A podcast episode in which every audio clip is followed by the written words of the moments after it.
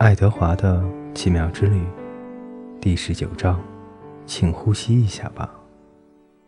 日子一天天过去了，日出日落，一天又一天。父亲有时回家，有时不回家。爱德华的耳朵浸透了汗水，他也不在乎。他的毛衣几乎全开线了，他也不在乎。他被紧抱得喘不过气来。却依然享受其中。傍晚时分，爱德华在布莱斯的操纵下，在一根细绳的一端跳啊跳啊，舞个不停。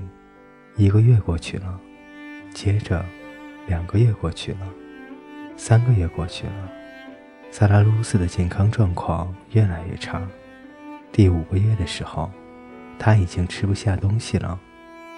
到了第六个月，他开始咳血。他的呼吸变得断断续续，很不稳定，好像在一呼一吸之间，他在努力回忆自己要做什么。什么是呼吸？呼吸，宝贝。布莱斯俯身站在他旁边说：“呼吸。”爱德华在他紧紧的怀抱中想：“请，请呼吸一下吧。”布莱斯始终没有离开过小木屋。他整天都坐在家里，把萨拉鲁斯抱在他的膝盖上，前后摇晃着给他唱歌。在九月一个晴朗的早晨，萨拉鲁斯停止了呼吸。哦不，布莱斯说：“哦，宝贝儿，再呼吸一下吧，求你了。”昨天夜里，爱德华就从萨拉鲁斯的怀抱中掉了下来。他没有再伸手来抱住他。于是，爱德华脸朝下的趴在地上，胳膊举过头顶，听着布莱斯的哭泣声。这时，父亲回来了，冲着布莱斯大声喊叫。父亲也哭了。爱德华一直在听着。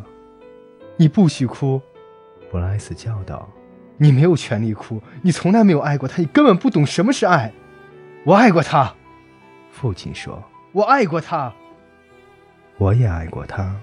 爱德华想，我爱过他，可现在他死了，怎么会这样？